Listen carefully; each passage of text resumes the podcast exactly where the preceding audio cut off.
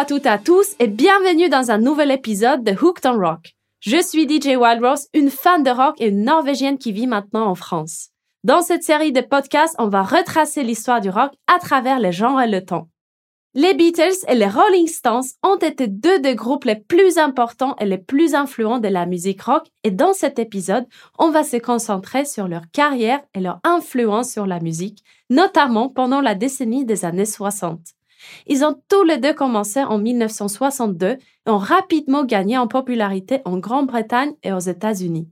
Les deux groupes ont été associés à la British Invasion des années 60 qui a vu de nombreux groupes britanniques devenir célèbres aux États-Unis. Alors que la carrière des Beatles est assez courte, ils ont été très prolifiques et ont eu un impact important pour la musique pendant leurs dix années d'activité. De l'autre côté, il y a les Rolling Stones qui sont toujours actifs à ce jour et qui font partie des groupes ayant duré le plus longtemps, avec une carrière de plus de 60 ans depuis leur formation. Couvrir ces deux groupes monumentaux dans un épisode est un challenge, donc je vais surtout me concentrer sur la rivalité fictive et la comparaison de ces deux groupes au cours des années 60. On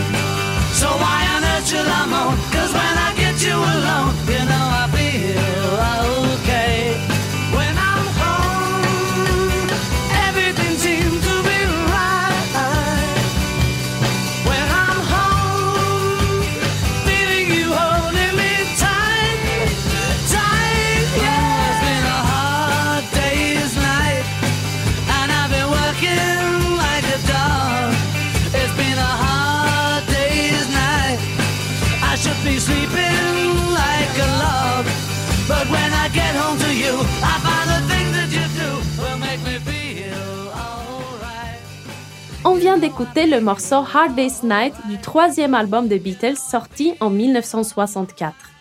Les Beatles se sont formés à Liverpool et ont très vite connu un grand succès.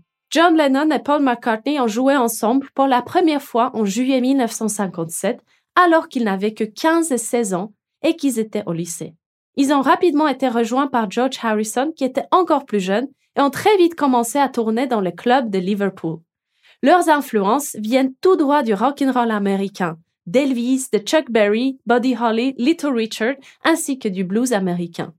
Pour ce qui est le nom Beatles, ils voulaient faire référence au groupe de Buddy Holly and the Crickets. Au début des années 60, ils prennent définitivement le nom Beatles, qui fait référence, avec un A, aussi au beat de rock and roll. Ils engagent le batteur Pete Best et pendant une courte période prennent un ami à eux, Stuart Sutcliffe, comme bassiste. Par la suite, Paul McCartney est devenu le bassiste du groupe après le départ de Stuart Sutcliffe parce que John et George refusaient tous les deux d'abandonner leur précieuse guitare. Ils ont beaucoup joué à Hambourg pendant les deux premières années et jouaient souvent avec un autre groupe britannique qui s'appelait Rory Storm and the Hurricanes. À l'époque, Ringo Starr était juste un pote des Beatles et était batteur dans ce groupe. Avec le temps, Ringo a commencé de traîner de plus en plus avec John, Paul et George, et sous la demande de leur producteur George Martin, a fini par remplacer Pete Best à la batterie en 1962. Et c'est comme ça que les Beatles, comme on les connaît, sont nés. Se faire virer du groupe le plus connu au monde juste avant le début de leur célébrité. Faut pouvoir vivre avec ça après. Les premiers albums de Beatles contiennent pas mal de morceaux dont les thèmes sont basés sur l'amour et les filles on ne peut pas renier leur qualité à écrire des mélodies harmonieuses et de très belles ballades. Même mon père, qui normalement n'écoute que la musique classique, tolère certains morceaux de Beatles.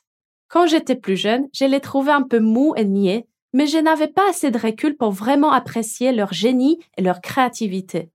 Et oui, en effet, les Beatles, c'est surtout un groupe qui ne cessait pas d'innover et d'expérimenter. Comme avec beaucoup de groupes qui ont suivi, l'union de ces quatre musiciens talentueux a permis d'obtenir des morceaux inoubliables qui ont changé l'histoire de la musique. Quant aux Rolling Stones, leur démarrage a pris un peu plus de temps. Le groupe s'est formé en août 62 sous l'initiative de Brian Jones, Keith Richards et de Mick Jagger qui partageaient un appart et voulaient former un groupe. Au commencement, les Rolling Stones ont eu du mal à se faire une place sur la scène londonienne mais avec la venue du bassiste Bill Wyman et du batteur Charlie Watts, le groupe est enfin au complet et les Rolling Stones commencent à faire parler d'eux. Brian Jones et Keith Richards forment un duo de guitaristes incroyable et jouent souvent à l'unisson. Au départ, le groupe était surtout branché rhythm and blues et ne voulait surtout pas être un groupe rock'n'roll. Si vous avez écouté l'épisode 2 de ce podcast, vous aurez compris à quel point la musique blues et R&B était importante pour les Rolling Stones. On la retrouve partout dans leur premier album. Well, I'm a king, babe. Buzzing around your hive. Well, I'm a king, babe, baby. Buzzing around your hive.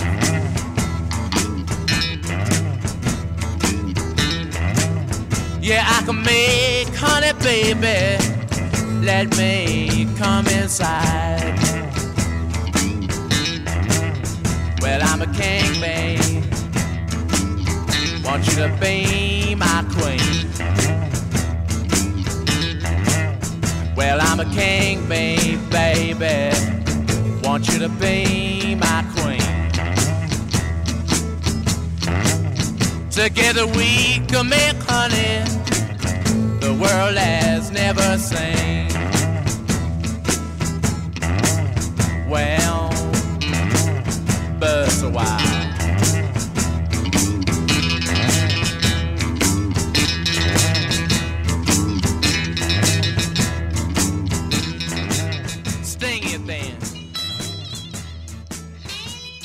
On vient d'écouter un extrait du morceau I'm a King Bee, une reprise de Slim Harpo. Au début, les Rolling Stones puisaient tout leur répertoire dans les reprises de R&B, contrairement aux Beatles. Lennon et McCartney étaient déjà des compositeurs nés écrivaient leurs propres chansons depuis de nombreuses années déjà. C'est d'ailleurs les Beatles qui offriront aux Rolling Stones leur première chanson originale avec I Wanna Be Your Man. Bien qu'une création de Fab Four, le morceau sera retravaillé par les Stones pour lui donner ce son plus sale, plus rude. Le morceau deviendra leur premier grand succès et ils le doivent à leurs rivaux.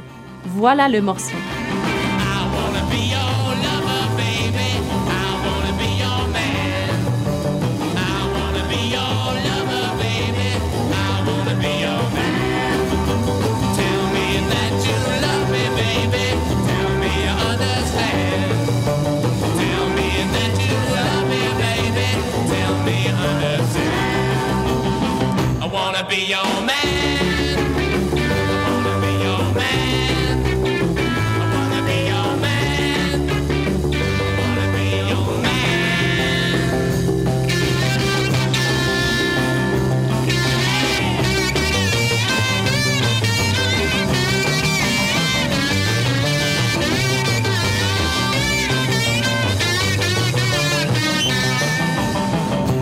Be your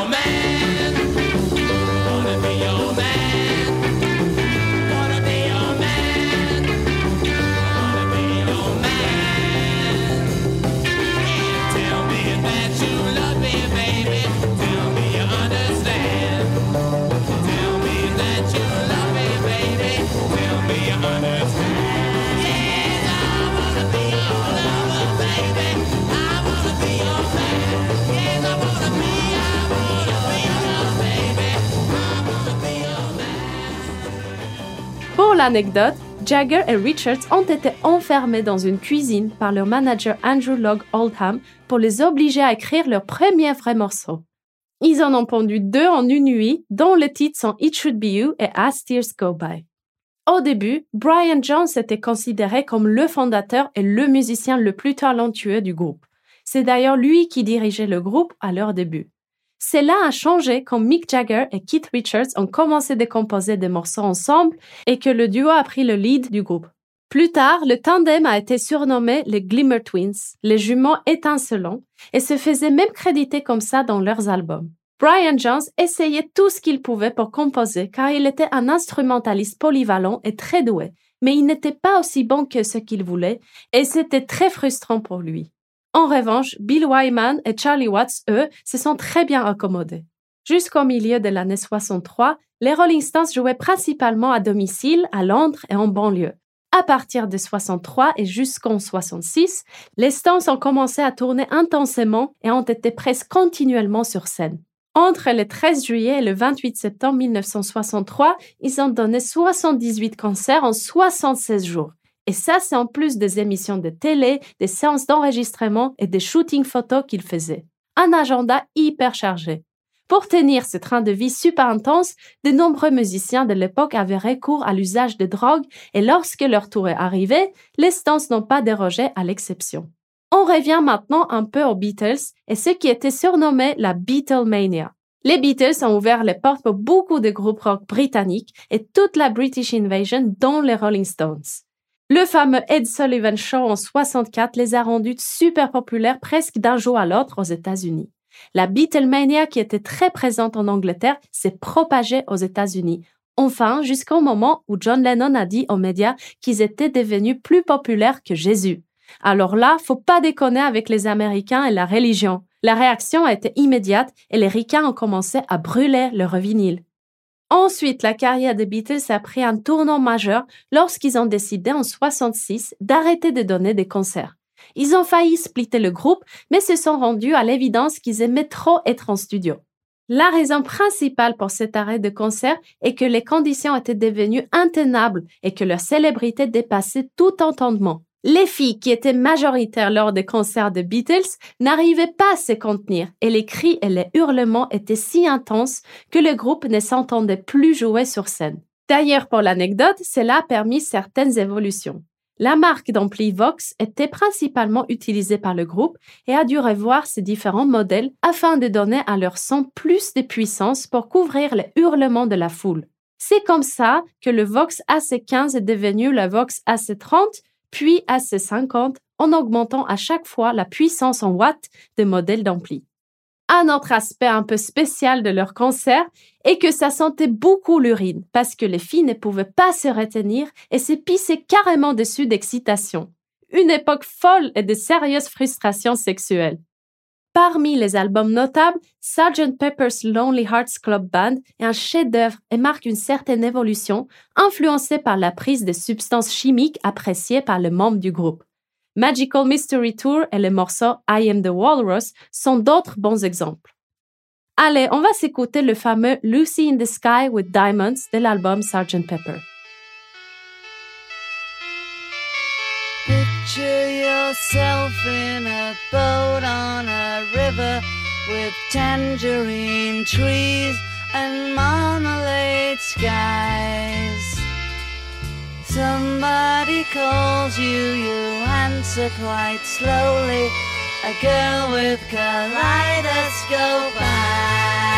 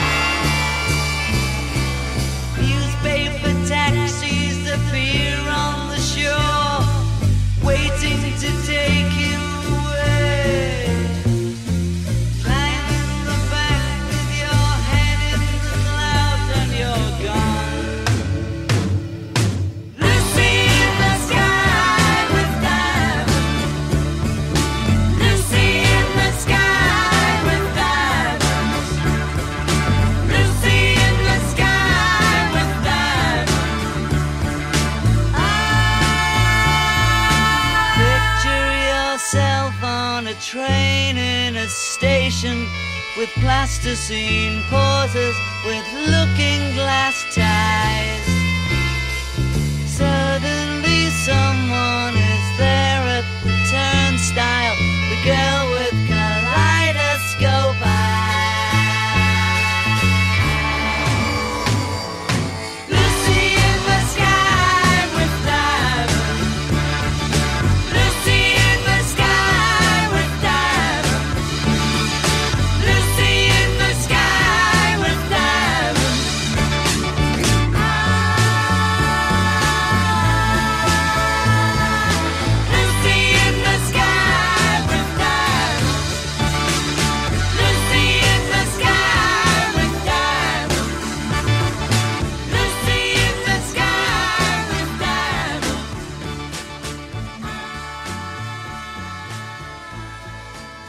moment, les Rolling Stones sortent un album un peu dans le même style qui s'appelle Her Satanic Majesty's Request, très psychédélique, un peu dans le même genre que la pochette de Sgt. Pepper. Voilà un morceau de cet album que j'aime beaucoup.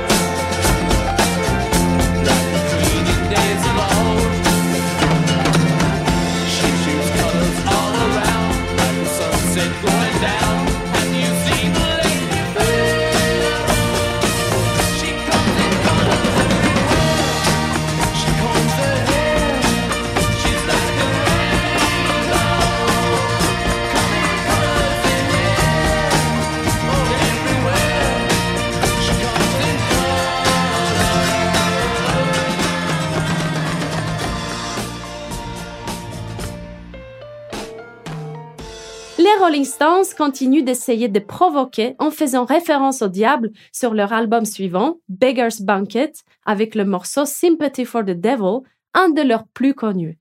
En février 68, les Beatles partent en voyage en Inde après que leur manager Brian Epstein soit mort. Leur rencontre avec le gourou Maharishi Mahesh Yogi les a fortement influencés. George Harrison était particulièrement passionné par la culture indienne et l'hindouisme avant même d'effectuer ce voyage. On va s'écouter un extrait du morceau Love You Too, issu de l'album Revolver de 66, qui illustre cette influence.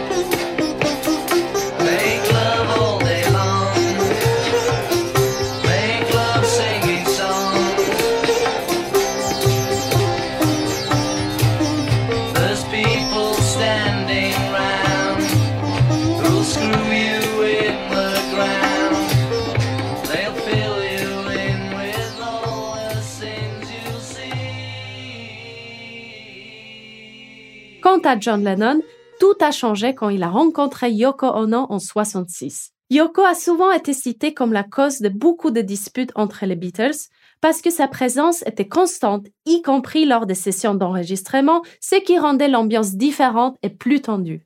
John se consacre de plus en plus à ses projets avec Yoko et participe à beaucoup de mouvements pour la paix et contre la guerre au Vietnam. Les Beatles ont quand même continué de sortir des albums jusqu'en 70. En tout, ils ont sorti 12 albums en seulement 8 ans. Même s'ils avaient beaucoup de morceaux assez soft, les Beatles ont quand même écrit des morceaux considérés comme les premiers morceaux de hard rock ou de heavy metal de l'époque, comme Twist and Shout et Helter Skelter, repris notamment par Motley Crue. Un morceau très heavy pour 1968. La façon qu'a Paul de chanter sur ce morceau est surprenante, inédite pour un groupe qui était surtout connu pour ses ballades. Mais cela montre surtout la versatilité des Beatles.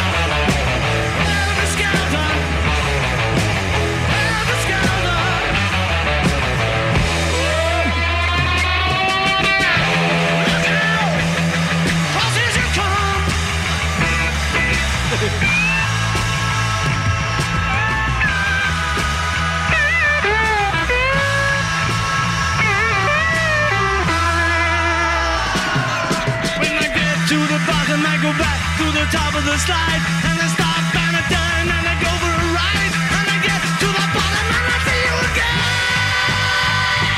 Yeah, yeah, yeah. But do you, don't you want me to make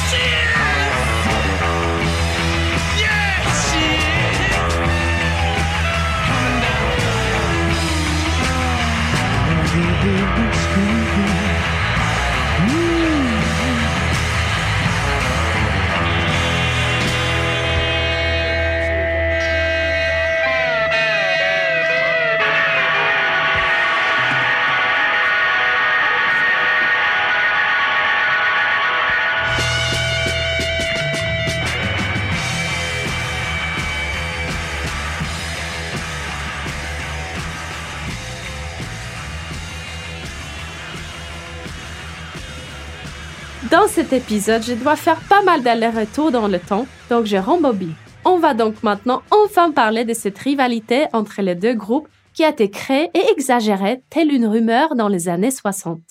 Les Beatles étaient considérés comme étant plus pop et plus élégants, alors que les Rolling Stones étaient considérés comme étant plus rebelles et plus sauvages. Les Stones étaient perçus comme moins bien vêtus et avaient les cheveux longs avant les Beatles.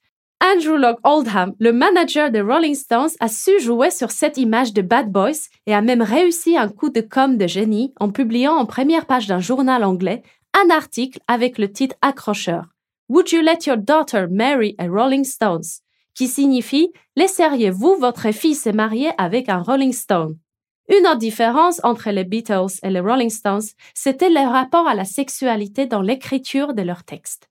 C'était gentiment romantique chez les Beatles et très direct chez les Stones, avec parfois une dose de perversion. Pour la société anglaise inhibée de l'époque, c'était tout bonnement inacceptable, tout comme en Amérique, quand ils ont sorti en 67 le morceau Let's Spend the Night Together, pour lequel ils étaient obligés de changer le titre pour la célèbre émission américaine Ed Sullivan Show par Let's Spend Some Time Together. C'est simple, les parents les détestaient et les jeunes en raffolaient. Les Stones adoraient l'idée d'être les bad boys. Pourquoi devrions-nous renoncer à nous-mêmes uniquement pour plaire aux autres? Donc, au moment où les Beatles ont sorti Let It Be, les Rolling Stones contre-attaquent avec l'album Let It Bleed. Malgré une pseudo-rivalité, les deux groupes ont souvent exprimé leur admiration mutuelle. La musique des Beatles a parfois été inspirée par celle des Stones et vice-versa. Les deux groupes ont également joué ensemble à plusieurs reprises et ont collaboré plusieurs fois pendant leur carrière.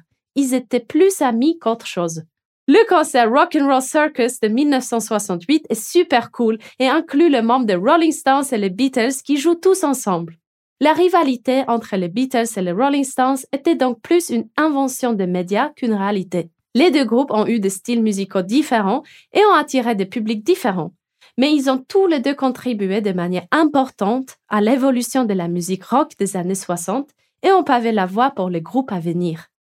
S'il y avait une rivalité entre les Beatles et un autre groupe, c'est surtout avec le groupe américain The Beach Boys. Ils étaient reconnus pour la qualité de leur composition et la virtuosité de leur harmonie vocale. Entre 1965 et 1967, la bataille fait rage entre les deux groupes par le biais d'albums interposés.